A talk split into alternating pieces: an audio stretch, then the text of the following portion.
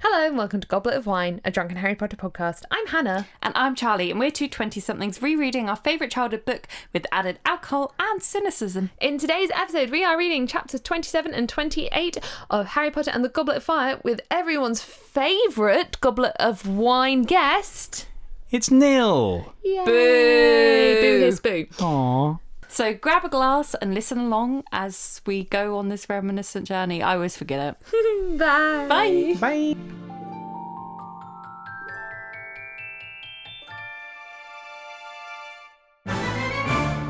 Hi. Hi. What do we do next? Uh, Neil says hi. Oh, am I on this one? Hi.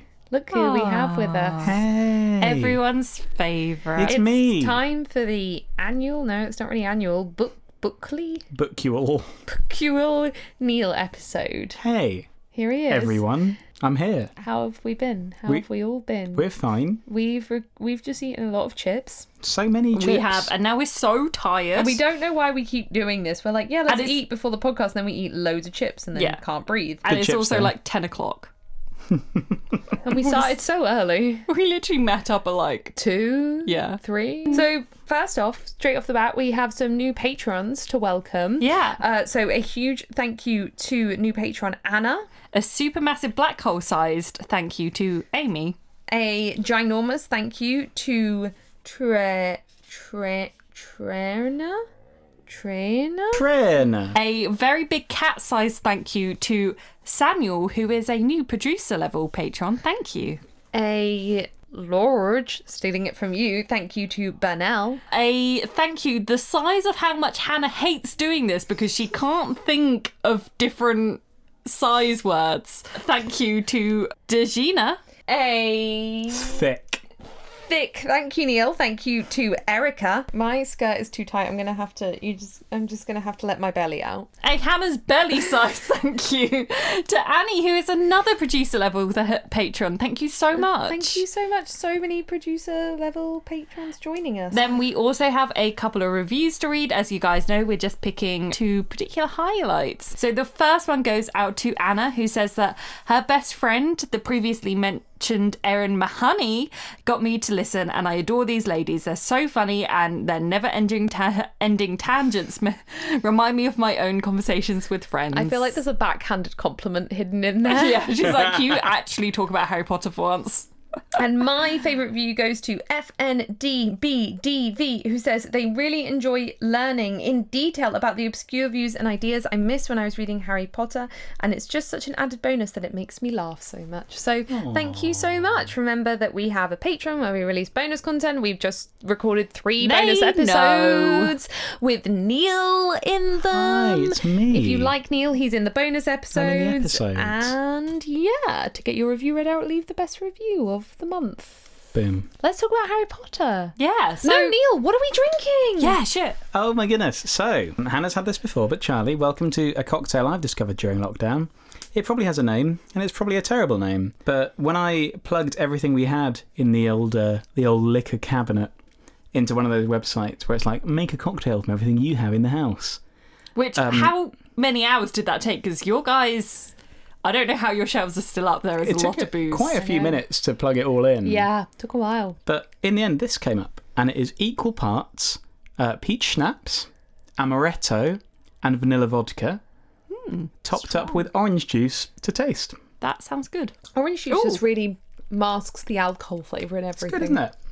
That's concerningly nice. And I what could I like- literally just down that. What I like is you can taste everything that's in it, Mm. but there's a lot of orange juice in there as well. So it's not ultra strong, but you could Yeah. make it very strong if you wanted to. Oh, yeah. Good. Hmm. Yeah. Thanks. Thanks for your drink I like. choice. Fun. That's a lockdown cocktail for you guys to try.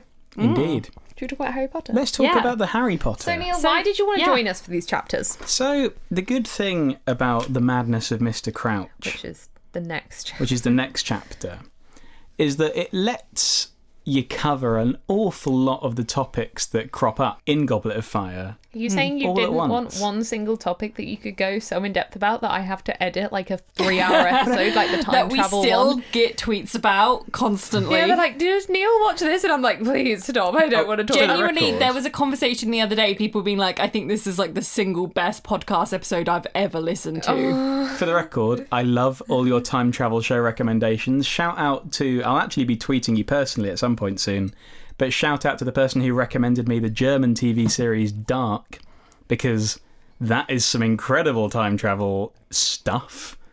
Very, very good. But this book, you didn't have like one topic. No, so I was reading it through in full for the first time in an awfully long time. And I got to this chapter and I thought, wow, this is kind of where it all starts. The plot unravels itself in a good way. I just find it weird that like for number for number two, you were like, I want to come on for Lockhart, and for number three, you were like, I want to come out, come on for time travel. And now I'm like, what's he going to talk about? I just don't know where. No. I just don't know where he's going to jump in. This is Goblet of Fire is quite an interesting book because I feel like it's it's probably the first time where the film kind of just drastically didn't do it justice. when the you worst actually film. when you actually go back and read the book, which again I hadn't in so long because in my mind I pictured the film and thought, oh, it's an all right story, and then I read the book and I'm like, oh no, actually this is a really brilliant book Yeah. what the hell did they do to this? Look how they massacred my boy. Like, Literally, It's really bad. So we're starting off with chapter 27, Padfoot Returns. Hmm. So people are giving Ron attention because of the task, and Harry's pleased about this because he's like, for the first time in Ron's life, he was receiving attention. yeah, But, e- but, equally, isn't it cute though that Ron is actually like Like he's that. getting some praise, he's getting a little bit of the fame, which I think obviously the book's from Harry's perspective, so you get a little bit of ego Yeah. from him. But Ron, I think, has to an extent been not jealous of, but he No, wa- he has been. he wants that fame a little bit. yeah. but also Ron is straight up lying. Oh yeah, Yeah. he's He's just like, making I shit up." tackled the mermaid. I'm like, how is anyone believing you? But I like the idea that he slowly built it up to be more and more ridiculous as he told the story again and again. It's very teenage boy. Very teenage boy. I like it. So Sirius sends them a letter asking them to meet in Hogsmeade. They go down to potions, and Pansy throws a magazine at Hermione. I think it's Witch Weekly, and in it there's an article about Hermione double playing Harry and Crumb. It basically says that Hermione was dating Harry, and now she's dating Crumb, and she's playing them off each other. I wish this was true. I wish it was true if they were like all like four or five years older, or even like ten years older, and it was like a mid twenties like sitcom drama. Like I think there's some good characters there that could be an amusing Isn't it storyline. just like this whole chapter is painful reading when you actually think about imagine yourself in that scenario how horrible it would be the awkwardness levels well, it's just so wrong as well. Like a journalist is writing about speculation about a fourteen-year-old girl's love Children. life. It's perverted. It's so wrong. And, like, so the- weird The implication that she was using like a love potion and is like, this is a 14 year old child. yeah, it's really And then, wrong. like, you kind of read it in this chapter and you're like, mm, maybe not that bad. And then later on, you find out about the hate mail and you're just like, oh, yeah. oh yeah, we'll get to that. we not will the best. get to that yeah, blimey. but um the, the bit where ron says the phrase scarlet, Scarlet Woman. woman I wrote it down with like an Oh my exclamation mark. God, it's that so had me old-fashioned. cackling But also, how would he get that reference? I feel like that's a very muggle He reference. said it's what his mum used to call them. So y Ah. you know, clearly Molly has frequented the red light district a little bit. You know, Yeah. I thought the phrase Scarlet Woman didn't come from the red light district, it came from like putting red tags on women who were not like marriage material. is that right? I don't Yeah, no, because it's um that their book uh, where she has to wear a, a Yeah, red a red, uh, like, letter something. Yeah. Yeah. Yeah. Oh, It's Which not is from like the a red light muggle district. reference. well, consider me educated. But did the phrase come God, from that book Neil, or did you're so illiterate. or did the book come from that phrase? We'll have to look it up. Hmm, see, I, I things just totally that we assumed- could look up if we were a podcast that did research But before. we're not. I straight up assumed it was just a sort of prostitute jab. No. No, Wow. it is. No. But admittedly, I sound really cultured right now because I'm like, actually, Neil, this comes from the classical novel where some woman has to put a red letter on her or some shit. I only know that because of that film with oh god, what's her name? The the hot ginger. Karen Gillan, Emma Stone. Emma Stone. Yeah.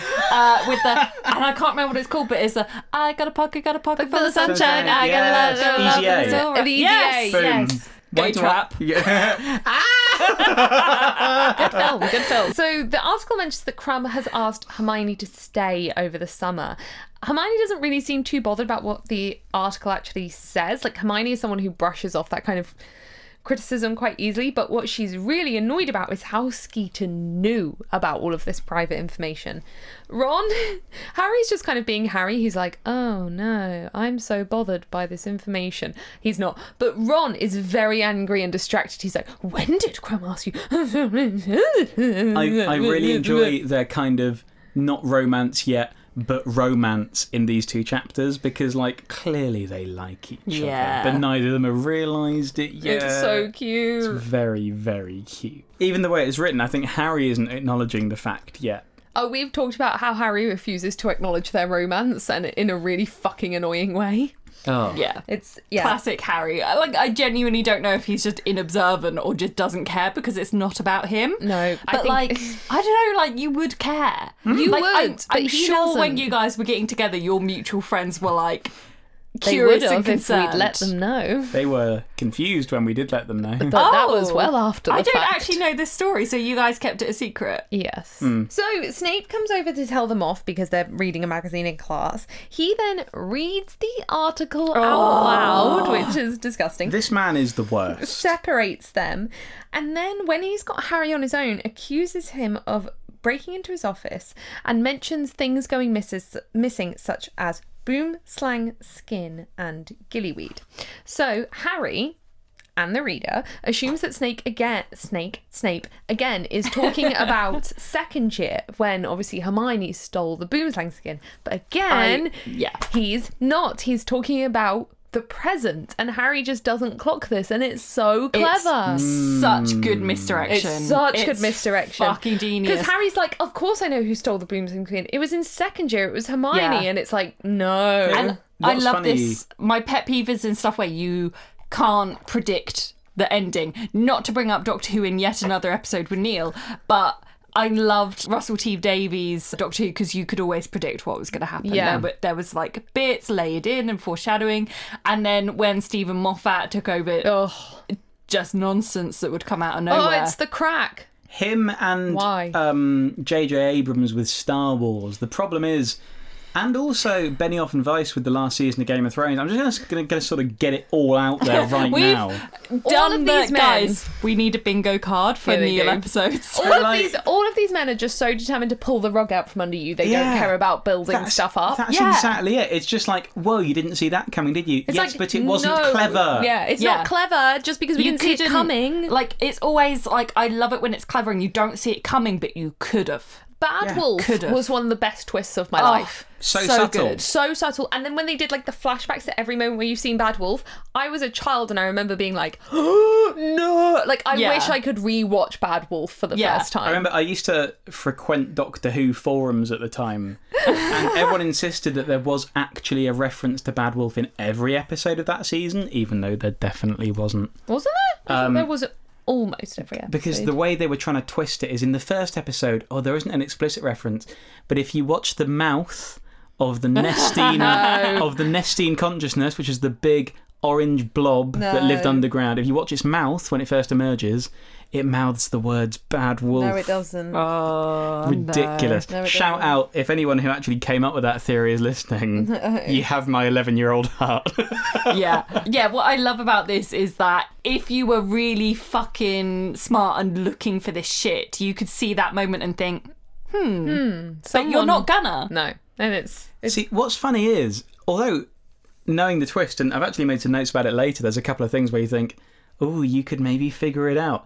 I don't think my stupid head had figured out that the boomslang skin wasn't from second year. Yeah, but you that's the wouldn't. point. On your first reading, you would never, because Harry, as the reader, assumes it's from That second is year. that's genius. But it's the second mention of potions go potion ingredients going missing. This Hmm. is a repetitive thing. yeah, exactly. and it's Oh. oh, it's, This such, it's is- very good. I mean, oh, I really hate praising her at this point, but she's no, we're very, we're very allowed good. to for textual things that she's aren't. very good She's at very building this kind of thing. yeah, this is Yeah. why like. Her later works of her murder mystery novels, but they are like pretty successful because she's very good at building in this Hmm. She kind knows of stuff. how to seed a twist early in a novel without giving it away. Yeah. And that is a that is an art. Yeah, Oh, I it's mean, an art. It's the a key very thing difficult was thing the to do. fucking locket. Yeah. Like that was the most because that was f- from like several books before. And like I remember, so I was told about that before the last book came out. Someone I knew worked it out, and I hate that they told me. I don't understand how they worked and it out. especially because I was a child at the time, and they were an adult, and I was just like, "Why?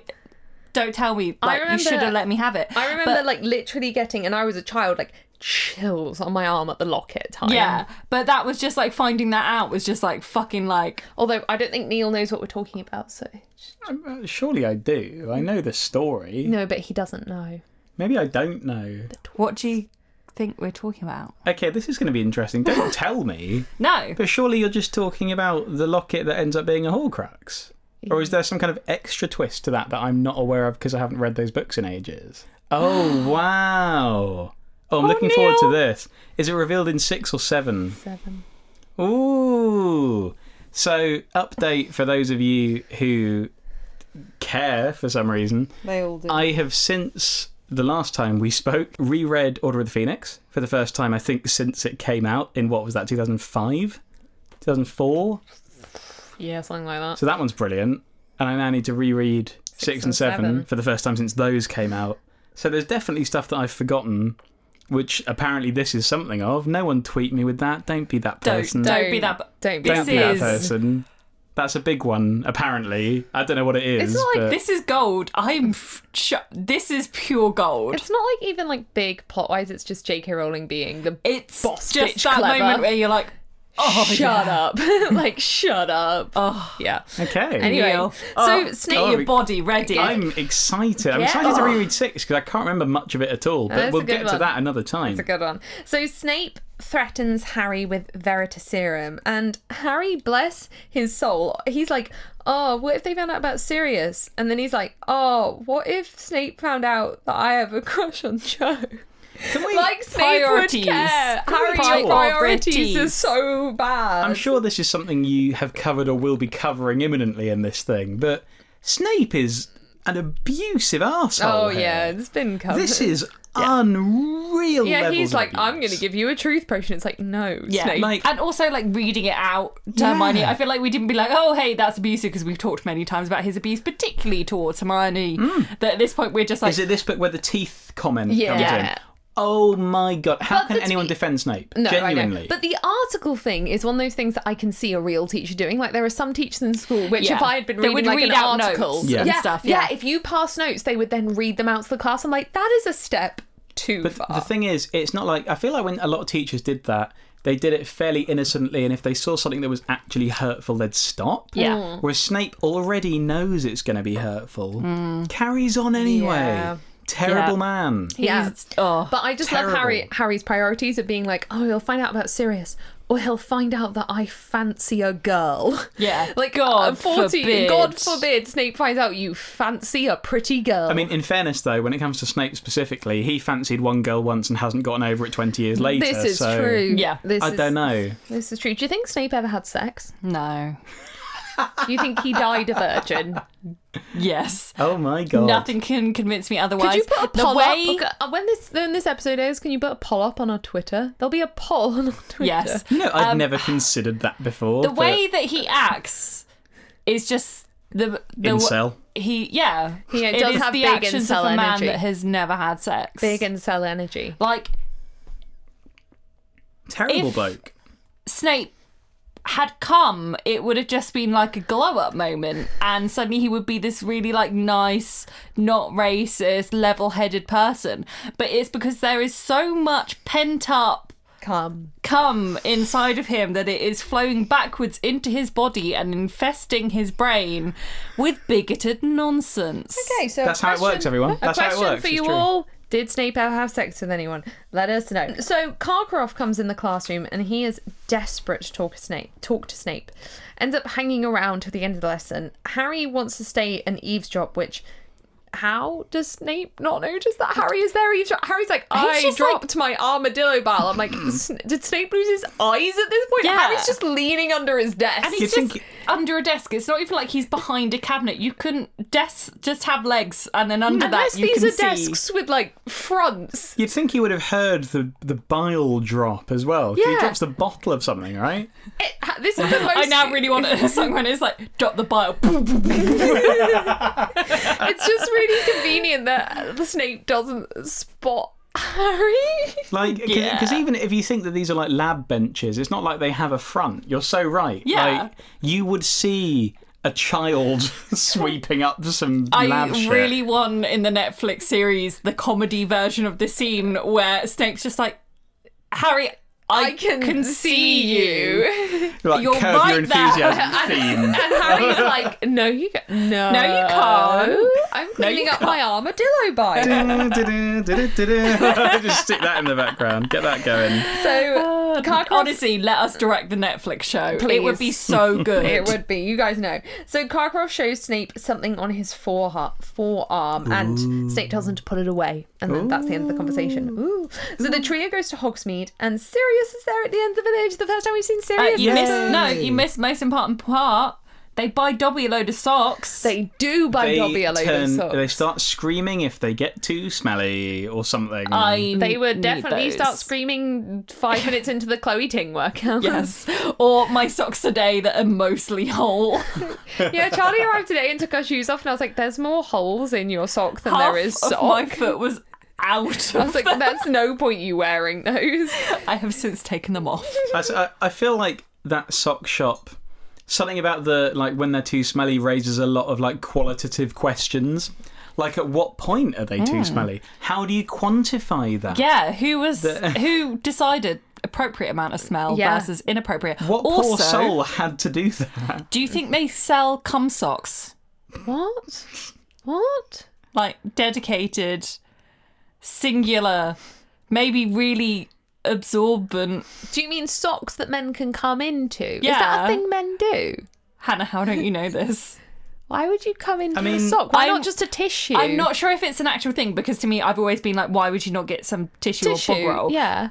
I would say this is purely a film thing. Yeah. Right. I fully believe that it is, but I it's feel like, like, I've heard of it in films. I didn't think it was a thing that Yeah. men Because actually also, did. like, whenever you read those inappropriate Ask Reddit threads or whatever, no one ever actually does that. I don't know because I was going to say I think it's a film thing. Aside from shit I've seen and read, it makes me think they're actually. Well, there's- But my question is: is do they get up and get a fresh sock from the dresser? In which case, like that's really not good for the environment in terms of laundry, and also just why come into a sock and. Are you Why just come catching into a it sock? inside the sho- sock or like on the sock and then wrapping it up? No, surely are you the wanking, point- Oh, Are surely- you Wrapping See it inside in the the sock. sock. no, the sock. but if you wrap your cock in and then into into the sock and then Oh, I wank with missed it, this. you're gonna get some pretty serious chafing. So I was No, I don't think wondering. they wrap it in. I think when they're right at the edge, like surely just the tip goes into the sock. Maybe, but then you might as well Neil? come on the outside of the Neil? sock and fold it up. You ever come into a sock? No. But then, if you're getting up to get a sock from the dresser, you might as well just get Well, some. maybe they're just loo taking roll. the sock off So their in which foot. case, yeah, are they wanking into their smelly socks? In which case, in the wizarding world, does someone have this sock that screams when it smells too much, so they take it off and wank into it? And in which case, what is the sock's reaction? Especially if it's screaming, that implies it has a mouth. So is someone coming into the mouth of the sock? There were so many levels and leaps of uh, things there. that- there were too many leaps there, Charlie. I'm sorry, screaming implies a mouth. So let us know if you've ever come into a sock. Please let us know if this is a thing. There's th there's this You can old tweet us anonymous. I mean, you brilliant can't. sci-fi dystopia story called "I Have No Mouth Yet I Must Scream," and I feel like this is a whole new level on that title. I feel like this is you right now. Does the sound of the scream change as you ejaculate into the sock mouth? Just suddenly it goes from like a scream, so it goes from like ah to Oh, come on! she actually say "scream"? I need to actually check the. Bit. Oh my god! Oh my god! don't Oh my vomit. god! Don't vomit! I'm not, I'm just choking. Oh, good. So anyway, they meet Sirius. I'm, ig- I'm ignoring you. And he takes them, stop laughing, he takes them to a cave. obviously. they talk about crouch. That's gonna hurt with alcohol and orange juice. That's what I discovered, and now I'm dying. And then they talk about crouch being ill. I mean, can we though talk about anime guy and clothes What? for a moment? Oh, please? because Sirius transforms. because We've discussed this in book three. you might have done. Was I on this episode? No, So Let's discuss it again. people love it when we repeat ourselves. We So- know because of the reviews. no, we've discussed this when Peter Pettigrew turned No, from it's a fine, but rat. it's we Yeah. need to also no, no, acknowledge. I'm just no, no. I'm just saying. I, the main time we discussed it is the most disturbing time when Peter Pettigrew turned into the rat he'd been from 13 years into a And his man, and I suit- was Yeah. like, There's well, definitely- surely he doesn't have clothes on. But the thing is, because in the film, when he turns back into a rat, he leaves his suit behind. I assume that's just a film screw up. film thing, Because obviously here he comes back from being an animagus. Uh, Sirius does. and he's And not in his- naked. he's in his scraggly clothes. yeah, but so- even if even if you're like, okay, no, they're they're naked once they transform, Hmm. you could kind of be like, okay, maybe he had clothes in the in the cave and then transformed and Hmm. got dressed. Because it, it also raises a lot of questions about what kind of disgusting predator Rita Skeeter is if she's just there completely in the nude. I think Listening I into think- all these I think they're wearing conversations. clothes, and I think when they transform, the clothes are still on them. Hmm. I think somehow the clothes go with them because my main question: they need a wand to transform, Yeah. so the wand must transform with doesn't, them. doesn't animagus also- need a wand?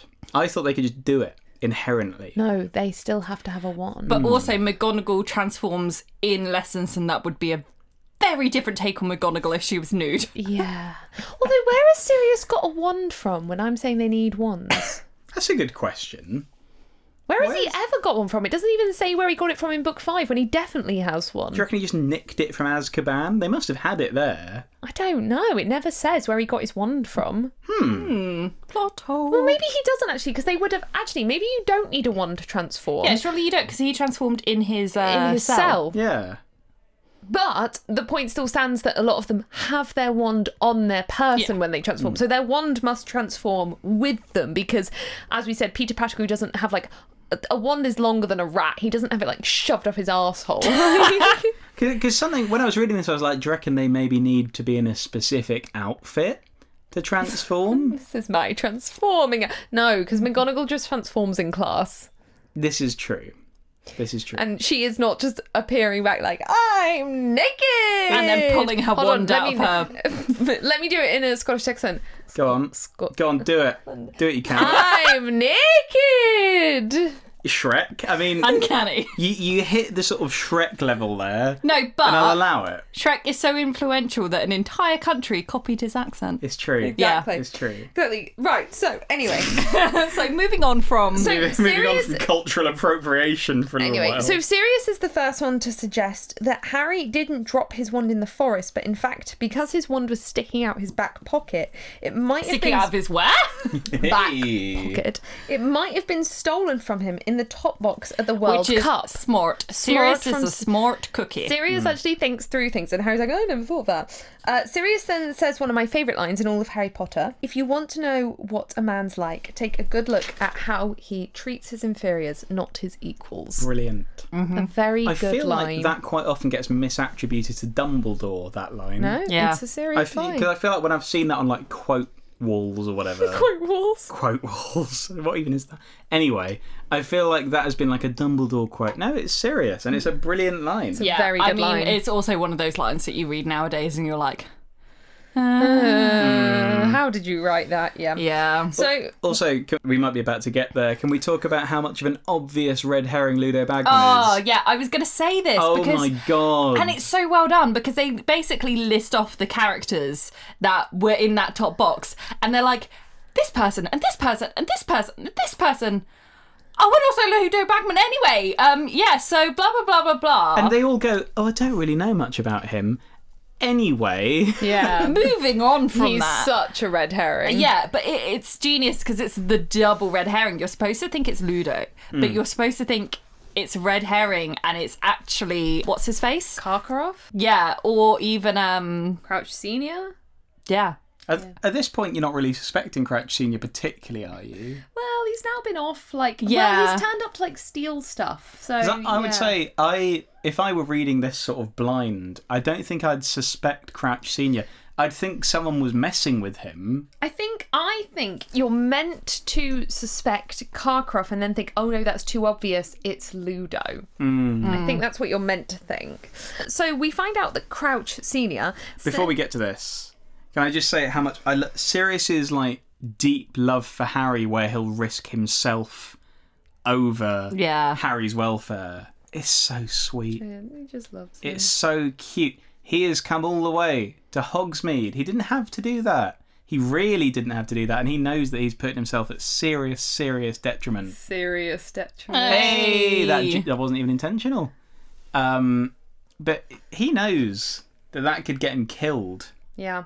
but he's done it anyway at short notice, and I think that is so lovely. Like that was the first time Harry's had like a a father figure Yeah, and although this chapter is like so here to be just like exposition. exposition, yeah, it's so nice that Harry's got someone to talk everything through with. it's really sweet, and it So- makes such a difference from him talking to Ron and Hermione because they're his peers. Yeah, They've got teenage opinions that are quite often dumb. yeah, Whereas he's then he suddenly has this father he can go and talk to Yeah. And And- it's someone just more responsible and you trust his hot takes. Exactly. That's the important thing. Trust. He can talk to Dumbledore. Yeah, he trusts Dumbledore to an extent, but Sirius has a family link. yeah, Yeah. definitely. It's just so lovely to have that. Yeah. Yeah. So we find out from Sirius Hmm. that Crouch sent Sirius to jail without a trial. The Hmm. Wizarding World's justice system is just batshit crazy. Uh, but equally, you can see it happening. Yeah, like in times Yeah. of war when like stuff is it's like there's no time for trials and they're clearly in the wrong. Let's send them to jail. Like you can Honestly, see it happening. Not even in times of war. Like, you can just see that kind of thing happening. Yeah. yeah. Oh, I'm and I'm I'm sure it does. I, I just feel like the whole Crouch Senior storyline It's from really sad. junior politician to selling his soul, basically, Yeah, I for re- success, to not getting that success. I said that it's basically like the the classic Shakespeare tale of like it's a classic Shakespeare tragedy. So Crouch is past. He was big in the ministry during Voldemort's time, but he fought violence with violence, and as everything got more violent with Voldemort, he became more violent in return until the point where his own son was caught with the Death Eaters, and he sent him to Azkaban. He basically killed him. He yeah. basically killed his own son because he thought it'd keep his success. Yeah, and in the end, it didn't because that was the the knife that sent Hmm. him to. No one trusted him anymore. Everyone thought that he was he wouldn't be a good minister for magic because he would send his own son to jail. So it was a doomed if you do, doomed if you do situation. And also like, you know, that if he could raise someone whose son and like I completely agree and I think that I don't think that Crouch is at all a sympathetic character because at the end of the day, like his actions are like very far right actions Yeah. and Hmm. they're absolutely despicable and I don't really feel bad for him in this I don't situation think- Hmm. of his own making. But I also think that you don't have your son or daughter or whoever, like, you don't raise them in a normal way and have them go off to be like, yes. I'm going to commit a load of hate crimes and murder some minorities. Like that's not that's not just being a bad father. That's not just oh I wasn't there enough. I was at work too much. That's a really huge leap from I was at work too much. Like my dad traveled a lot for work when I was a child. I've yet to kill someone out of hatred yeah, yet. um, But also, I- it's, it's very clear when, like, when we do get to the end of the book and Crouch Junior starts revealing stuff that it is a lot of it is daddy issues. Yeah, which I hate that term, but yeah, but I just I think there's a lot in Crouch, and he might not be like hateful and violent outwardly, at least towards like muggers. But I just think that it's a really big leap to be like he wasn't there enough. Oh, so he went and murdered a bunch of like muggles and stuff. I think that there is clearly like an underlying hatred there. Whether it is, I think that. It would have to be towards those certain groups, but whether it's just like a, a violent hatred there, because he's learnt it from somewhere. Well, Hmm. I think he's learnt hatred from somewhere, and he's so determined to not be like his dad, he's put the hatred into the opposite. Well, I Because his think dad wh- was like full of hate, like when full you- of so much hate. This is exactly it. I think Crouch Senior, he learnt the hate from his father. but didn't just- want to be like him. He so put expressed it in, the opposite, opposite way. direction. But I don't think Crouch Junior meant it. I mean, obviously at this point he does because he's gone actually mental, right? Like he is At this point, he's turning himself into a teacher to kill a child. Yeah. Yeah, Yeah. that's mad. Yeah, as you But- would be if you had been in Az- Azkaban and then rescued, but in kept kept under the imperious Exactly. curse in For an like 10 invisibility years. cloak. Because Like, I don't think Crouch Senior. I also I do not feel at all bad for him. No. he made his own bed. Oh yeah. Yeah. he like did it for enough years where he. It's a tragic storyline It's that so he made tragic. his own bed and this is the thing. Like, I think the storyline overall is tragic, and I feel like the the fact he felt he needed to put himself in that situation. Mm. That is a truly tragic story. Probably one of the most tragic in this series. especially when we don't know. So the outcome that we're told now is that Crouch Jr. was sent to prison and died a year later, and then his wife was so distraught that she also died within a year. because he was meant to be nineteen, right? Crouch Junior. Yeah. That because this is another. This is one of the main things, in my opinion, that the film just did dirty. They just got his age wrong. They got everyone's, Everyone's. age wrong. They, I know they got everyone's age wrong, but this is one of the ones where it really mattered. yeah. I think that image of this basically teenage boy yeah. getting hauled off to essentially like Alcatraz. Yeah. Yeah. The one thing Like- that I do like, I like that it came to light in the way that it did in film where they're in like the courtroom and I know it was like Yes. a very somatic cinematic thing where it was like oh and then they're all looking at him as he's trying really obviously to sneak off which just quite funny but I just think in the way that the books where it's kind of like oh and he was caught in in you know in association with these people I think that it works quite well here where you can picture that he's a young lad he is rebelling against his father he Yeah. falls in with the wrong crowd this is not Badly. me defending it because d- like they're they're hateful racist murderers um but you know he kind of gets in with that and kind of gets himself into this situation and at this point it's very percy weasley Yeah, you know mm, it's kind of 100%. like you know not good but 100% like you could kind of be redeemed from this point and and it's this like tragic story of how he's fallen down this path but then obviously he he gets locked away blah blah blah locked away and then hidden away and kept under control and I- invisible for years and years and years and then you would go crazy from that yeah. I love this duality as a reader when you see this story of Crouch Jr. and you see Percy Weasley, you Yeah. can see it happening. Yeah, definitely. The whole thing is just so like nuanced. It isn't. I think what books one, two, and kind of three had this very like, oh, this is the good person and this Yeah. is the bad person storyline. And in this book, yeah, there are bad people, but Ludo Bagman, Crouch Senior.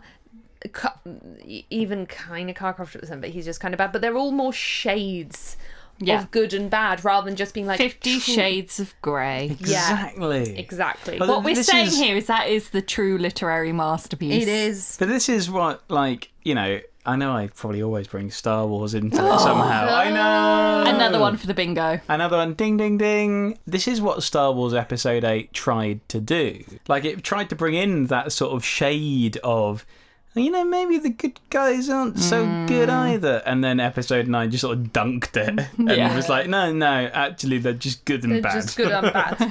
yeah, she's definitely with this fourth book trying to bring a nuance into the discussion of good and bad. And I which like is, that. I really like that. And she, with a book, has got enough time to actually do that justice. It Yeah. Really, it's a good effort from her. Yeah. So I wanted to point out that Crouch Jr. is mentioned. This is the first mention of him, and it's on page 457. Is that actually the first time he's it's mentioned? the first time it is mentioned that Crouch had a son.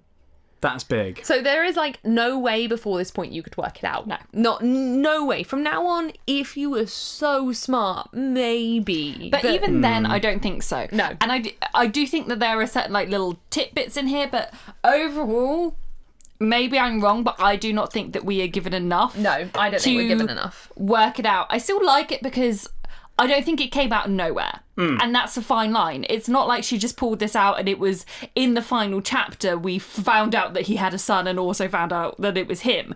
That's how Stephen Moffat used to write. Uh, um, but it's it it's there. You probably couldn't work it out. I wouldn't think. Not by this point, uh, no. Because and even by the end, I just don't think that we're given enough. I think it's one of those stories that's like really good to read on the second time, but I don't think there's enough to get it on the first. I time. do wish, especially in the first couple hundred pages, she'd maybe just peppered in a reference to the fact Yeah. he had a son. Yeah, definitely. I agree. Yeah. I agree. Even just a coded one, like a sort of, oh no, but we don't. A classic Hagrid, like, oh, I shouldn't have said that. I shouldn't have kinda, said you know, that. that kind Yeah. of, even if it's that heavy handed, that's fine. Yeah, I agree. So, in the discussion that Crouch's son has died, Sirius kind of mentions that it's normal for prisoners to just die Isn't that mad? within a year or two of being in Azkaban, and it's like that. That's not. Does nobody want to look No. at that? That's not okay. Like that Yeah. thing over there. That's not okay. Wizard prison is clearly quite problematic. it's very problematic. You can't just bad. send people off to possibly die. Yeah, that's a death sentence, not Hmm. a. But it's not even a death sentence in the way like a death sentence at least well, no, I say that I was about to say at least you die quickly, you don't. Death row is like the most horrible, unjust thing worse. ever. But d- it's a similar kind of thing where it's just like a waiting game of them to Yeah. rot and die. But even the thing that we don't hear about in Harry Potter, and this doesn't mean it doesn't happen, but it's never covered, is anytime we hear about someone being in Azkaban, one, we never hear about a trial. Like, it said in here that Crouch is the reason that Sirius didn't get a trial. However, when Hagrid gets locked up in the second book, doesn't get a trial. But we also don't hear of any sentencing length. It seems like they just go away and go away forever. At no point do we have a single character who's like has been in Azkaban for like a year or two or 10 years or whatever and came out. It's just like you go to Azkaban and you don't come back and that is a life sentence. What? And it's so true because when Hagrid gets carted off to Azkaban, is it Hagrid gets carted? Yeah. yeah, yeah. He talks about it like that's it. Like, Yeah. he's dead. Like, he's going to Azkaban. Yeah. Game over. And there's also no lesser punishment that we know of. Like, you know, Starkid make the joke about wizard cops, but it's like, yeah, you. As far as we know, you have the auras, the, the bad wizard catchers, and then they catch wizards and they go to Azkaban. But what about Mundungus? What about him? Are there no wizard cops that then send them to? there's the magical law enforcement, so there are wizard cops. But then where do they go? Because you you can't send a petty thief to be tortured in Azkaban. surely. I don't What's funny is the, the only other representation I can think of that you see in the current wizarding world is in Fantastic Beasts 1, where people are being put to death by death potion. Like, that is the only other representation of, like, law enforcement I can think of is in the wizarding world. yeah. just- That's all- pretty messed It's up. just all a fuck system, and like we know from like texts after J.K. Rowling finished that she was like, "Yeah," and they reformed the prison thing, and I'm like, "You can't write a terrible prison thing in the books and then choose not to reform it during the course of the books." Mm. Like, Yeah. you're just basically by doing that by only saying it afterwards, you're basically saying it wasn't important. Thank Yeah. goodness Reform the she didn't prison. write a similar story about the house elves and their enslavement. I mean, I was literally about to compare the, that to previous conversations we've had about the house elves. 'cause, Yep. uh, It's just a lot of left Ruh-oh. So I, I, wanted to, I wanted to bring up a, a little thing where they say that Crouch was meant to become the Minister for Magic s- like straight after Voldemort fell, but with his son being sent to Azkaban and then dying, Fudge got the top job. But Fudge actually didn't become Minister for Magic until 1990, which is nine years after Voldemort fell. So this bit doesn't really make sense, nerd. where there's like this nine year gap. But how old is Crouch Junior now in in this book? So he's 19 and it's now been 14 years. So he's thirty three. So maybe Tennant wasn't as bad of a casting choice as I thought. Mm. Yeah, he, Tennant wouldn't have been far off 33. Because what I like, but he should have been 19 in that court scene. That was the Yeah. issue. Yeah, and also the fact that then he doesn't age. Like they didn't even try and age him down in makeup or CGI. the It main, was just the, the main mark they miss is that when he got into all this, he was basically only just an adult. Like he was Yeah. a child. Yeah, no, they Yeah. really show that. like he still had teen in his age. Yeah. that for me is like you don't like that's not. If they've got adult. teen in their age, they're a child. Yeah. Speaking of which, do you know what stopped being a teenager yesterday? The song "Teenage Dirtbag" by Wheatus. No! 20 years ago yesterday. No, My God. that's Yeah. not fun. Just thought I'd get that out there. So Date the um, episode. they talk about Snape and Bertha Jorkins, who is still missing. There's lots of newspaper articles about. Oh, her. I love the Bertha Jorkins thing. And then to end the chapter, Never mind. no, you can love it. I just, I, I really enjoy that this whole book. They've kind of, I mean, they, they pepper it more in the next chapter. I can talk about it more later, but I love that's something she did do quite well in this one when it comes to peppering something in gradually through the Oh, book. yeah. Yeah. Is who's Bertha Jorkins? Is she okay? No, is no, she dumb? No, no. But what we realised, which I only realised from doing this podcast, is in the first chapter she's explicitly stated as dead.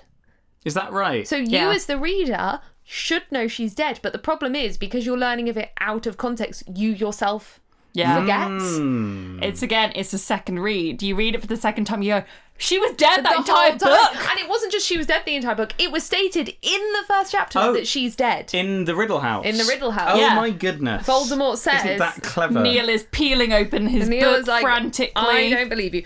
To finish off the chapter, there's a really good hint. He's like, I've got to fact check these women. I- I don't believe There's these no women. way two women could be correct about a nerdy thing. So you guys were talking about the parallels between Crouch Junior and Percy, and he's pointing at it. there it is. I killed Bertha because I had to. Exactly. Boom. Um, Boom! So you guys were talking about the parallels between Crouch Junior and Percy, and to finish off this chapter, there's a really good kind of quote from Ron where Ron says Percy's like Barty Crouch, but like Crouch. Oh, yeah. And Hermione says he would never throw his family in Mm-hmm. Azkaban though, and Ron says I don't know. Percy's really ambitious. He Mm. would do. I think he would do anything. When Hermione says he would never throw his own family to the Dementors, and what a good piece of foreshadowing. Mm. Yeah, and so, um, not a good opinion to have about your brother. Yeah, when you think that about your own brother, like Ron's the only one that believes this, and Ron is right, and Ron knows, and it's Yeah. pretty horrible. How does this is another this is something that I was reading and I thought surely that isn't quite right. How does Sirius not know about the dark mark on the Death Eater's arms? Yeah. Uh, this there there's a few things in Harry Potter that I think you you're like, oh, they always knew about that, and you Hmm. kind of discover later, like even the existence of the Death Eaters, you're like, no, they knew about that from the start, and then you find out later on, and you're like, no, no, they did. But you should have, and like the the dark mark is the a same big thing. one. It's like it later on in the books, it's referred to as this thing where it's kind of like everyone's known about that, and everyone always has. But then you l- read back, and you're like, no. Because the thing is that they clearly all know about it as a symbol because of the panic at the Quidditch World Cup. Like they know about it, I assume, because it was shot up during his worst killing. So yeah, when they yeah, whenever they killed someone, they put it above the house. Yeah. Th- there you go. I'm they just did- amazed that they didn't know about it on the arms, or is that just Sirius specifically? Well, I think even if they did, I don't think it's enough to say someone is or isn't a Death Eater because, like, if someone is an undercover person for Voldemort, they wouldn't like, bra- like that would be stupid if they were branded with the Dark Mark. Like, imagine Sirius is like an undercover agent, then like going to James is like, "What's that on your arm? I don't know." But the impression that I get from some of the phrasing in these couple chapters is that it's not always there. Like, yeah, they're branded with it, but it's only there when he's strong. No, it fades, but it's Yeah. still there. Hmm. I'm just amazed that I would have thought Sirius, of all people, would know about that. especially because his brother. Uh, yeah. Yeah, Yeah. you It's would a bit you would weird. think, and also like he was part of the like secret organization trying to take Voldemort down. You think they would have enough intel to be like, right, you see a bloke and he's got a big fucking snaky skull thing on his up. Yeah, run. Yeet him. Well, what Yeet we- him with well, the Avada I think Kedavra. what we do know from book seven is it's only Voldemort's very inner circle that are branded with it, and Yeah. like everyone else who even like works for him or helps him doesn't have it. Yeah, Even so, so, yeah. it's just. I found that quite interesting. It is. It is. Yeah, and it's been with the like Sirius is meant to be Voldemort's like number one bloke and doesn't have one. yeah, and also because like the Order of the Phoenix back in the day would have known because Snape was an inner man. He would have been like, yo, Dumbledore, check this shit out. Yeah, look and at then my arm. Dumbledore would have been like, yo, guys, check this shit out. Because Snape's got one, right? Yeah. Yeah. Yeah. So obviously Dumbledore wouldn't have said, "Oh, hey, like I know this because of Snape because he was keeping it a secret," but he would have known, and he surely would have circulated that to the rest of the Order of the Phoenix. You would, would think, so, think. but mm, yeah. So, chapter twenty-eight, the madness. oh my of god! Mr. Fine, it only Crouch. took us fifty-one minutes and seventeen seconds. Great. So Ron writes to Percy asking about Crouch, basically nosing around. Hmm. They give Dobby his new socks as a thank you, but when they're in the kitchens, they discover that Winky is drunk. Yeah. Oh, this is the bit where I get to talk about spew. Mm, I, don't this have is to, no. This is if one of the you're reasons I sad. chose this chapter. I feel like it was really well-meaning as a plot line. I feel like when she was writing it, she really thought that it was going to teach a lot of kids Yeah. some good morals. And uh, you know, when I was reading it, when I was reading it as a kid, reading it, when, I was reading it, when I was reading it as a kid, I feel like it maybe taught me something. I don't know what specifically it taught me, but I feel like her heart was in the right place Yeah. writing it. Yeah. And it could have been an incredibly intelligent plot line, especially if it wasn't so accepted. Yeah. If it was just like the mega rich families had a house elf and it was like, "Mm, maybe that's Yeah. not so okay anymore. So, what we basically have said in previous episodes, and it's similar to what we were just saying about the police system, is that Spew could have been a really great thing for teaching us a lot of different messages about slavery and activism, blah, blah, blah. However, where it fucks up is the fact that it is never changed and never redeemed within Yes. the text. We Yes. have JK later on being like, Hermione went on to do this, blah, blah, blah, blah, blah. But i- if all the message that you have in the text is that this is okay, everyone thinks this is okay, the slaves think it's okay, society thinks it's okay, and you never have that moment of that system being torn down, then all you're just saying is that it's okay. Like, she doesn't follow through on saying actually no this is bad and this is why it is this system is dismantled later on or whatever so not great Because to, me- to me, this bit of the chapter with Winky like pining for her master Mm. reads very uncomfortably. Whereas I Yeah. feel like, it, you know, if House Elves was something that just these incredibly rich pureblood families had, and Hermione was campaigning against that, yeah that would make it that would be quite a powerful point maybe not the best judged point but a powerful point but in this chapter it's it's like yeah they're all, they're all just here in hogwarts and that's fine I think she just worked weird. herself into too complex of an issue to work out in the own book she'd set out for herself. It was like she wrote it in being like, I Hmm. want to solve this. And then she was like, it's not going to get solved in the next Yes. three years. i used to think when i when i thought about stuff they cut out from the film i was like oh why did they cut out the whole spw thing no i see why now Yeah. Yeah. not great And though it might have been slightly unrealistic to solve it in the three years, this is a magic book about magic. Um, and I think that you definitely could have tied it into, you know, you could have spent the next three years actually the Dumbledore, not Dumbledore, but yes, Dumbledore, but also like Dobby kind of working from within and changing their minds. And then you could have had part of their help in the Battle of Hogwarts. Which you did have. they could have- did help in the battle. No, of no, Hogwarts. but you could have had them helping because they're like, yes, this is we've decided we want freedom. We are helping, but we want our we will help, but we want our freedom. And you know that we have this amazing magic because like Dobby, our martyr, you know, gave his life using his extraordinary magic that is undervalued by Voldemort, which is the storyline that was set up that repeatedly Voldemort's downfall was Undervalued. due to him undervaluing um, House Elves magic. There was twice.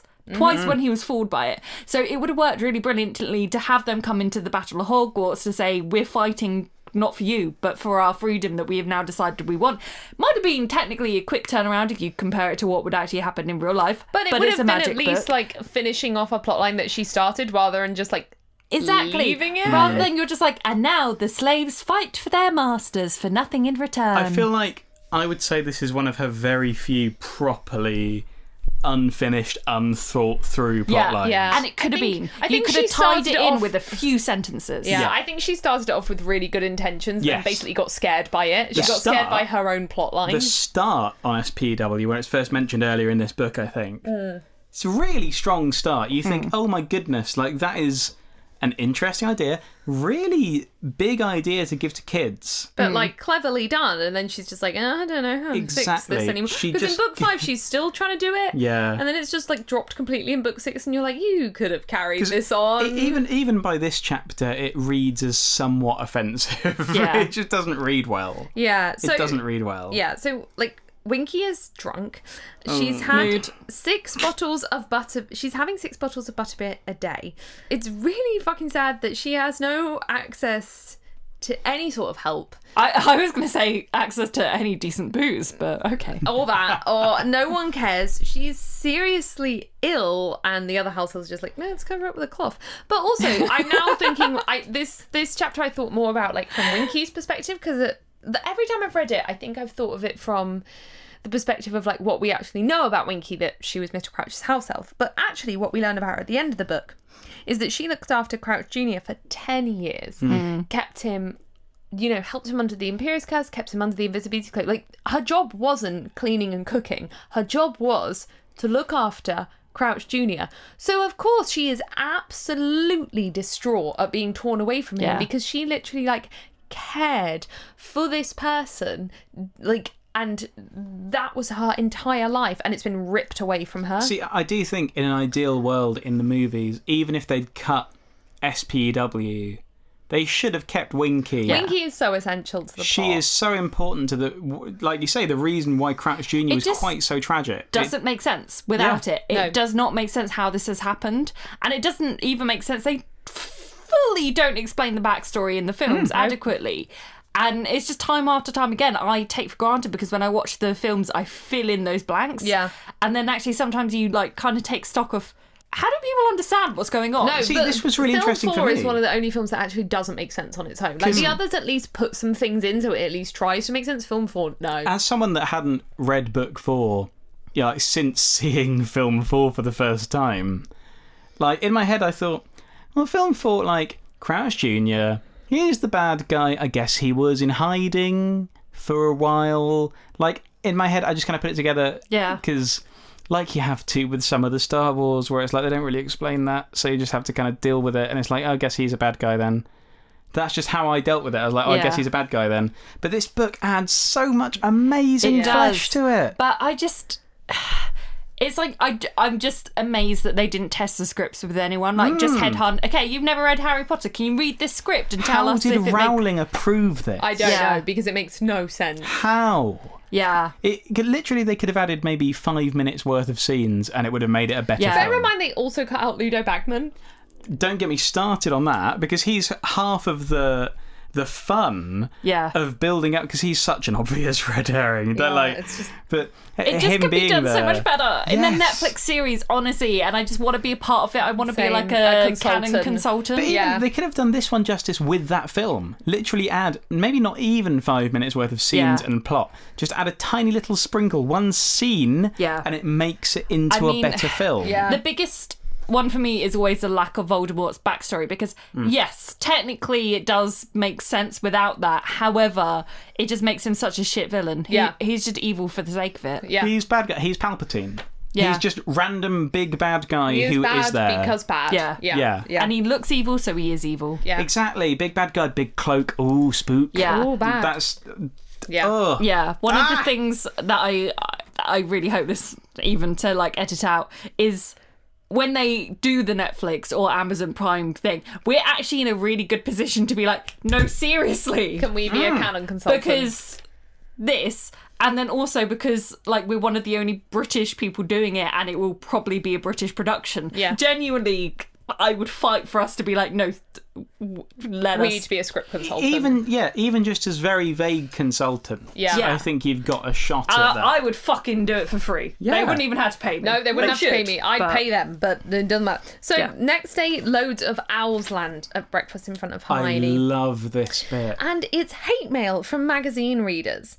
So I don't understand how Skeeter gets no punishment for what she did to Hermione because, like, okay, so in this country, you are allowed to write articles about minors, but you are not allowed to reveal any personal information about them. No. But the problem with Hogwarts is that there's only one wizarding school, so all they need to do is write Hermione's name, and people know where to send hate mail. So, like, yeah, someone sent her a curse which hurts her hand. Someone could have sent her a curse that could have seriously injured or killed her. Yeah. Hmm. And there's no repercussions for Rita Skeeter for doing this. like th- this brought in into my mind two questions one of which is like does the school not obviously they're not checking the mail but surely you'd think they'd be scanning it No. for curses you, like protect, protective, like we know in the later films that there are things to stop any like evil spells. Get Mm. that that should just be the default. because what is it? it it's booba tuba pus isn't Yeah. it Yeah, like you'd think they'd scan for poisons like they do before things arrive at the white house like Yeah. you'd think they'd just scan for that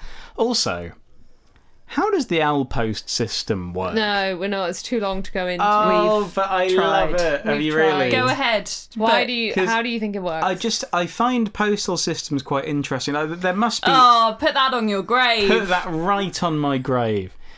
I there must be like central owl hubs.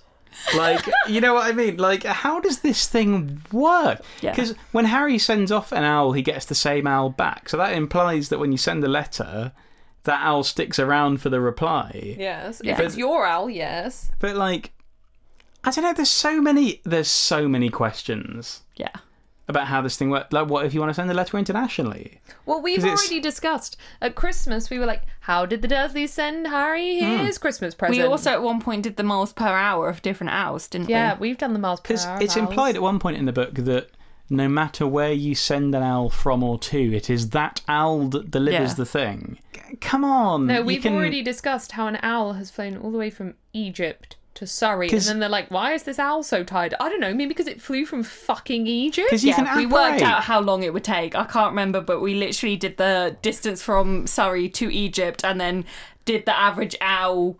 Flying speed. I can't remember how long it was, but trust us, Neil. And also, can the We owls did this read? maths. Because you don't put addresses on them. None of this matters. Like you'd think there must be postal port keys. No. because I'm No. willing to accept the idea that owls can understand where someone is.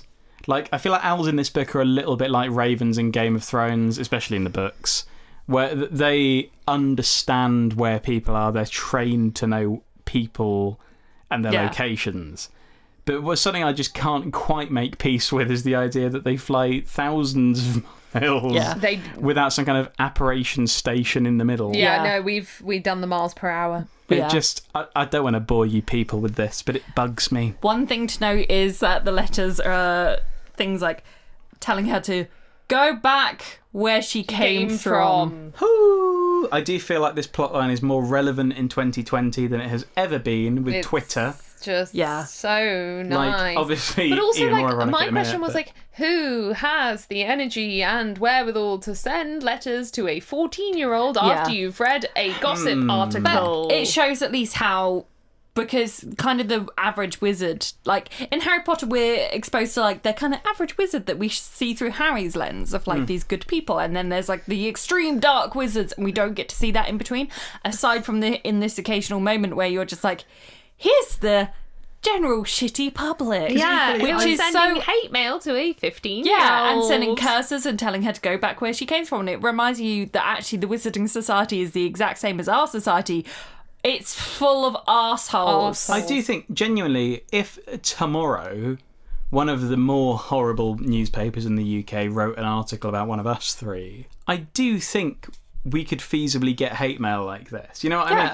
Definitely over Twitter, but I mean, even physical hate mail, I just feel like this is such a. Oh yeah, I wrote who does this, but then I'm like, oh yeah, all those people who like the other day, like a photo of like Molly, Molly May, May, yeah. We're talking about the Yes. same one from Love Island, where she Where looked she like looks a fucking normal incredible. person, and, like but her not even body- not even a normal person. She looks fucking She incredible. Hmm. looks great, but like it's like a normal photo. She's wearing a bikini. It's not like an Instagram post photo. And then men were just like, Lani is a- the- the fucking fat. she looks like this at 21. What's she going to look like at 40? Who the fuck cares? Oh, she's hmm. so lardy. It's like, who the fuck are you? And also, couldn't what do you believe look that. like? What do you? Because you can guarantee those commenters look like absolute shit. Well, this Yeah, is they the funny look thing. like a frog. I can't remember if it was on this or just on another tweet where someone replied like, "Oh, you look awful, love," and then they were like, they zoomed in on his profile picture and just like, "Have you looked at your own profile picture?" yeah. Yeah, Like, it, but there, yeah, there are these people who this is their life. So It is so. I I think this is one of the more real Yeah. points she makes here. Like, we shouldn't be tearing anyone down by their appearance, but if Yeah. you're gonna come for someone's appearance, you better be fucking. you better perfect. be like, d- you're ten out, of, eleven out of ten. I, I enjoy that she sort of instills this mistrust of journalism, yeah. which I think has. oh, it's a building plotline. The mistrust Yeah. of journalism. Yeah. But I feel like it's kind of shaped our generation to an extent. Oh, 100%. There's a big mistrust of journalism. And I feel like that has come back to bite Mrs. Rowling somewhat. Yeah. This sort of. I don't But- like uh, cancel culture. Shut up. but I mean, the thing is, like, the press have been discussing to J.K. Rowling, and obviously, you know that I am the last person to defend J.K. and I'm not defending her. She's a disgusting human being. But the but way the sun treated her is absolutely. in care of magical creatures. Nifflers!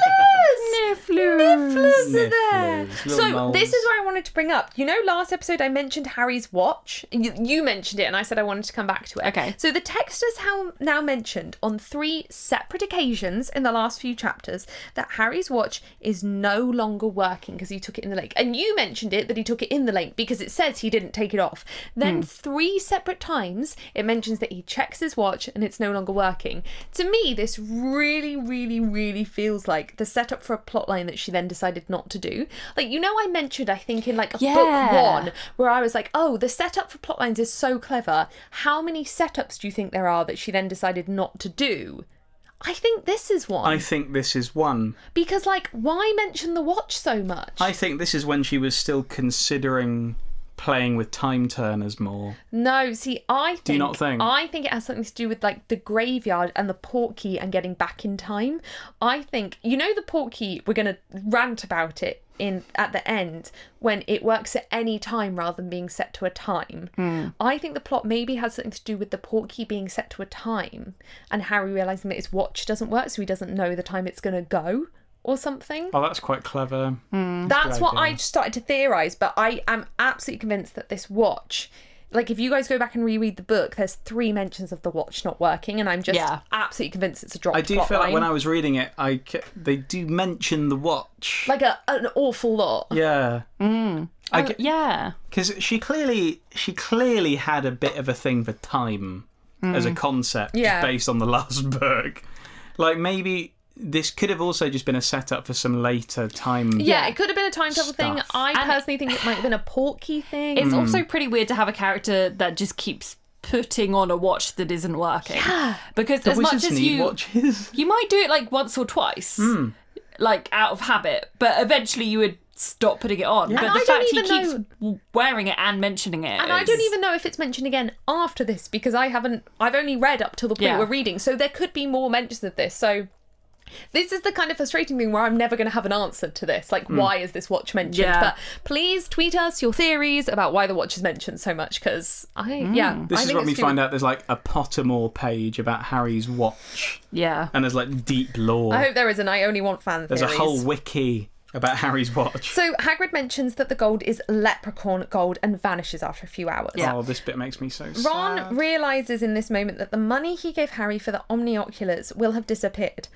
Harry never noticed this, and he kind of blames it on like everything being in a rush, which is sort of fair enough. But Ron is really, really upset by this comment because he's like, I wish I could be in a situation where I didn't notice Yeah. a pocket full of gold going missing. Which is like I don't know, to to me it's very like you just can't imagine it because like I don't know how much money it was in like real terms, but like I can definitely picture like say if it was like 20 quid or something. If I was given 20 quid in cash and then something happened, I would not notice after. I think we worked out it was about 50 quid. Yeah. I think even I think I would be a lot, a lot, a lot more likely to realise fifty quid was missing.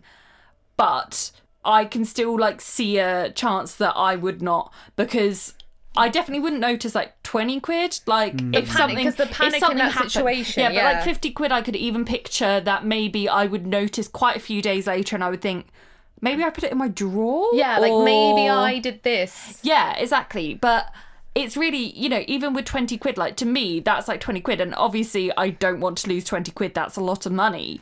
But like, we're very privileged in that we could lose 20 quid and we've just lost 20 quid and Mm. Yeah. it sucks. But there are some people, if they lose 20 quid, That's like they their can't month- eat. Yeah, they That- can't eat yeah. for the month. For the Let, month. let alone 50 quid. I feel like I, I'll give JK a lot of flack for these couple chapters. There's a lot of stuff where I'm like, you should have handled this better. This bit, I think she handled it quite nicely. I think it's really well handled. I think because especially, I think she knows that like a lot of the average readers are in Harry's position where they understand where Harry is coming I think from. even she was in that position for a long time. yeah, whereas like you read this and you're forced to understand Ron's position, and it's it's a very very it- it's a shocking realization to Harry, and for a lot of readers it will be a shocking Hmm. He realization. to literally them. just says something like, I hate being poor. yeah, he It's then says so I hate being poor, on the nose. and the it's- other two have like no reply to him. They're just like okay. Yeah. It's, that is, that's really Yeah. good from her. Yeah. So Hermione is on the warpath. Yeah. Uh, she asks Moody if he saw Rita Skeeter and establishes that no, she wasn't using an invisibility cloak. Um, Harry then asks whether she could have bugged them. Yes, and then it's revealed that computers don't work at Hogwarts because magic interferes with the computers in the air. Because Weak. reasons. Weak. Reasons. Reasons. That is so weak. Neil, there's reasons. The computers Oh, I in the, the, the hate magic it. in the air. The air. The magic. I hate it so much. it- you know the Wi-Fi. Oh, the it's- Wi-Fi can't. The there's magic. too much look, magic Look at the in the Wi-Fi and the air. magic. What this implies is that magic operates on a microwave frequency, which brings its whole different. Maybe it does. Maybe Band of magic issues. operates on a microwave. But wizards live frequency. longer.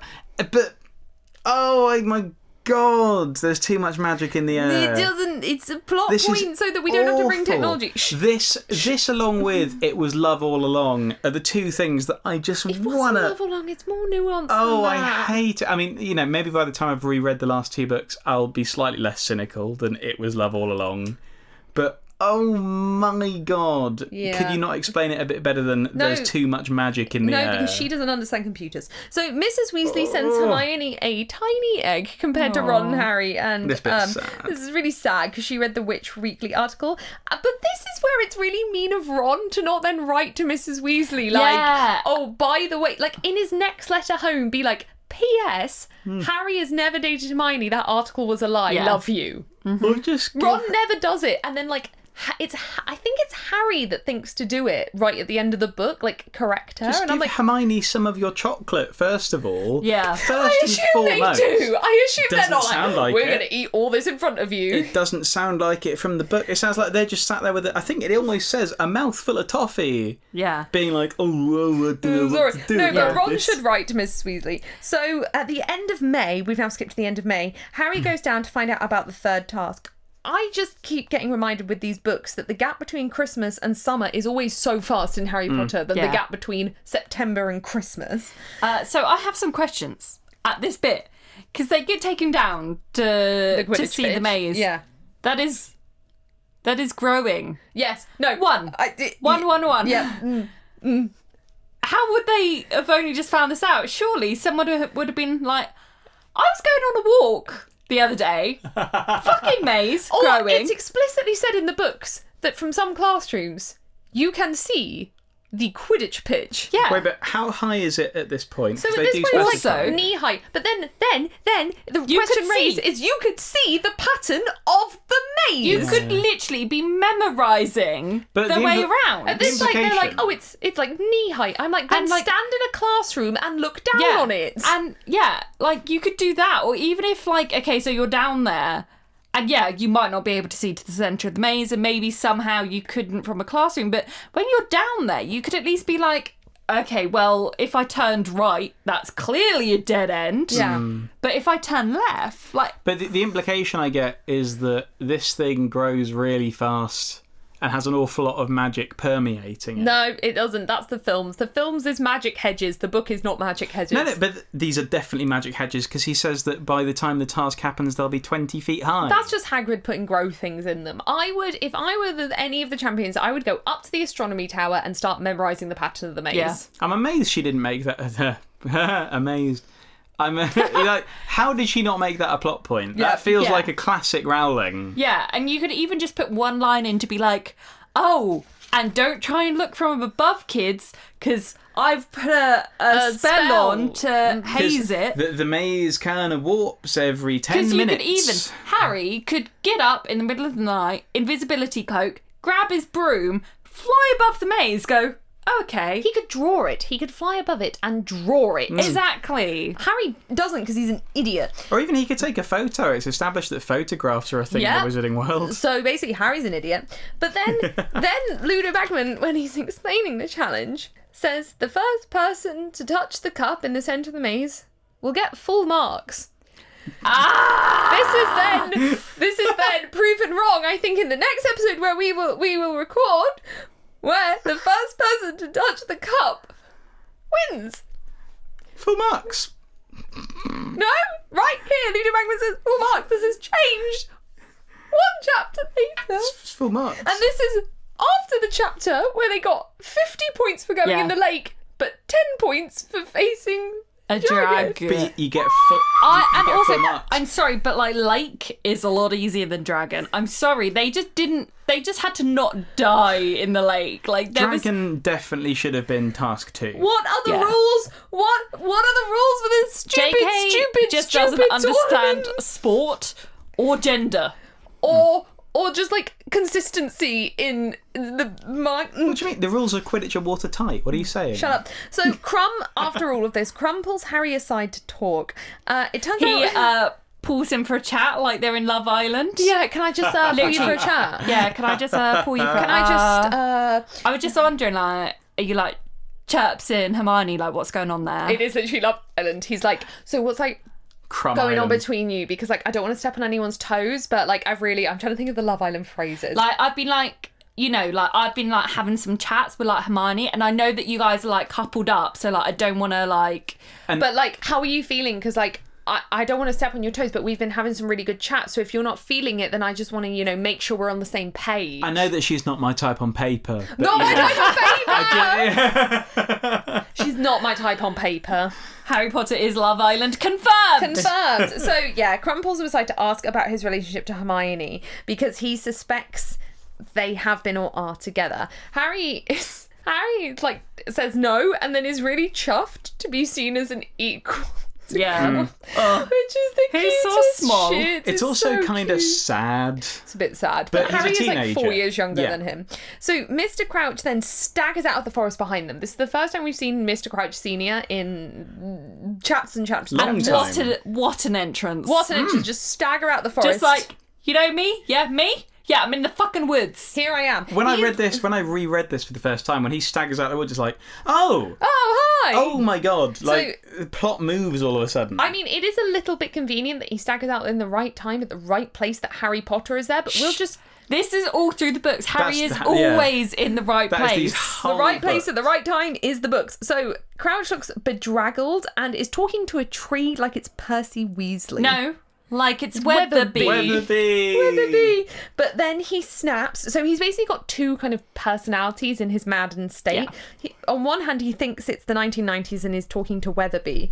But on the other hand, he snaps, spots Harry, and is desperate to see Dumbledore, saying he has to see Dumbledore and that he's done a stupid thing. Yeah. He says that Bertha is dead and that the Dark Lord is stronger. So this is again like our second confirmation that Bertha is dead, but I think we as the reader still aren't totally sure that Bertha is dead. This is the one though where And I also, think what is her part in it? yeah, like Hmm. so, this is the one where I think you think like, oh god, she is dead. but like why? Who the fuck is this girl? yes. Yeah. And what does she do? Is she good? Is she bad? Like, Like what? And also in that same breath, you get the implication that his son is maybe alive. yeah. he's like, like- yeah, he's like my son didn't mean to, uh, but nothing's fully explained. And this is Yeah. but this is where she starts actually peppering the twist in. Yeah. Yeah. Yeah. Finally. Finally. so Harry doesn't know what to do, but leaves Crumb with him to sprint up to Dumbledore's office because he knows where it is. He doesn't know the password, and Snape appears, obviously, Hmm. and says that Dumbledore is busy. And oh my fucking god, can you actually not tell? This is the thing, like, I know Snape's a bully and doesn't like Harry, but at the end of the day, something actually important Yeah. in the Voldemort sphere of things is happening right now. So could Snape not actually just do something useful for Literally, once in you'd his think, miserable like, life? If I was an absolute asshole, like Snape are. clearly, Yeah, Neil, brilliant, you are. But it- Snape clearly is in these books. Like he hates Harry with a real passion. Yeah. You'd be able to tell the difference between him coming and trying to mess with you, Yeah. being like, "Oh, uh, Mr. Crouch is in the bushes," and being like, "Um, I need help. like there is a what what the hell is going on please help me Yeah. Yeah. you'd he's a, snape is an awful man He's an awful man. he's an aw- he's got his own problems Snape but is he, a bastard man. Snape, Yes. he is a bastard man he needs to not take He's this a out zero star man. because he's taking this out on children Yeah.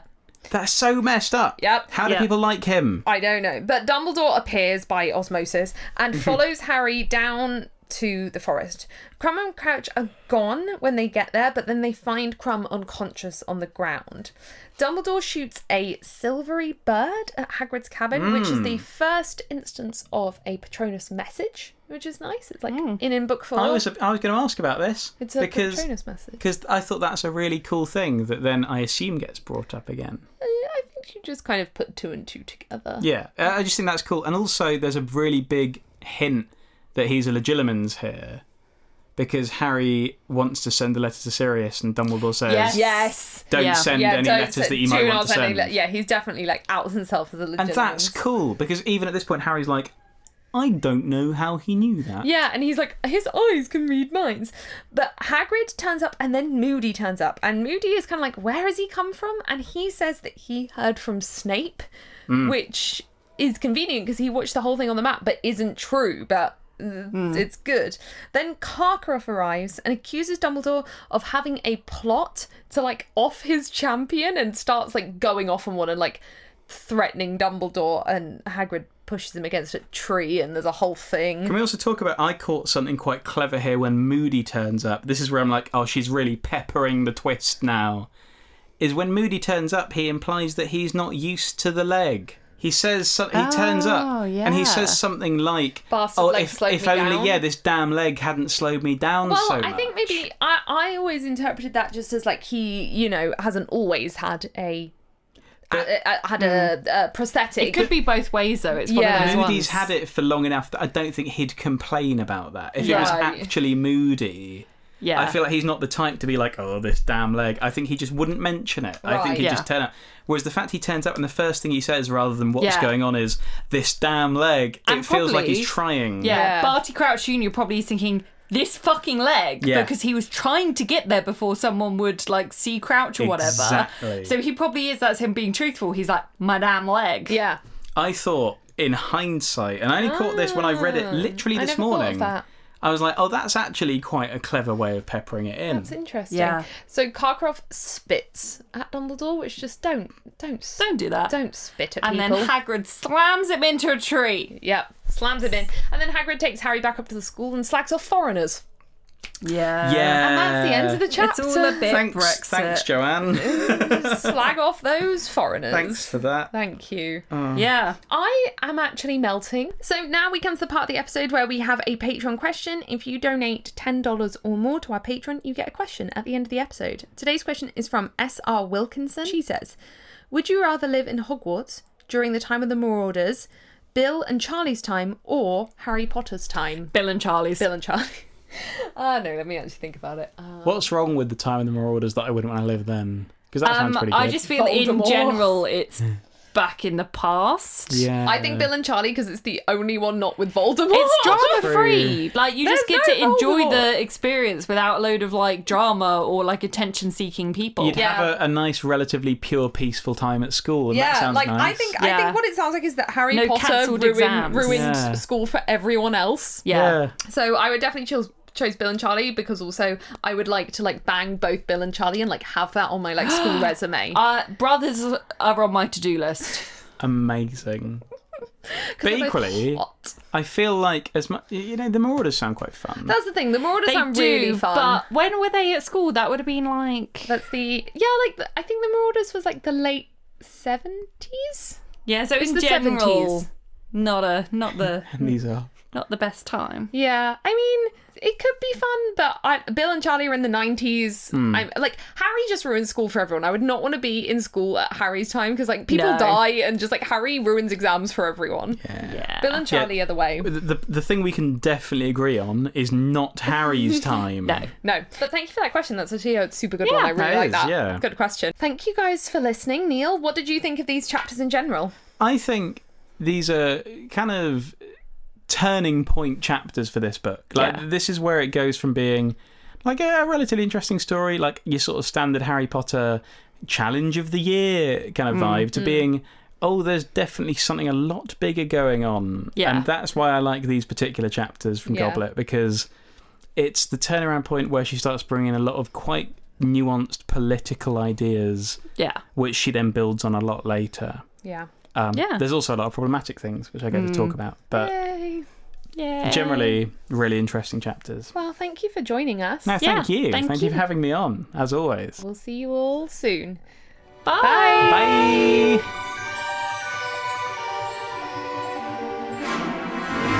Thank you for listening to this episode of Goblet of Wine. To find us on social media, search at Goblet of Wine Pod on Twitter or at Goblet of Wine Podcast on Instagram. We also have a website over at www.gobletofwine.co.uk where you can keep up with everything that we do. This podcast is produced by our wonderful Hufflepuff tier patrons. Veronica, Sandra, Samuel, Redbeard, Mutalib, Katie, Catherine, Nathan, Danny, and Amanda. If you'd like to support this podcast, check out our Goblet of Wine Patreon where you can also gain access to bonus episodes, behind the scenes content, and our Discord. Thank you so much for listening to this episode, and we'll see you in the next one. Bye.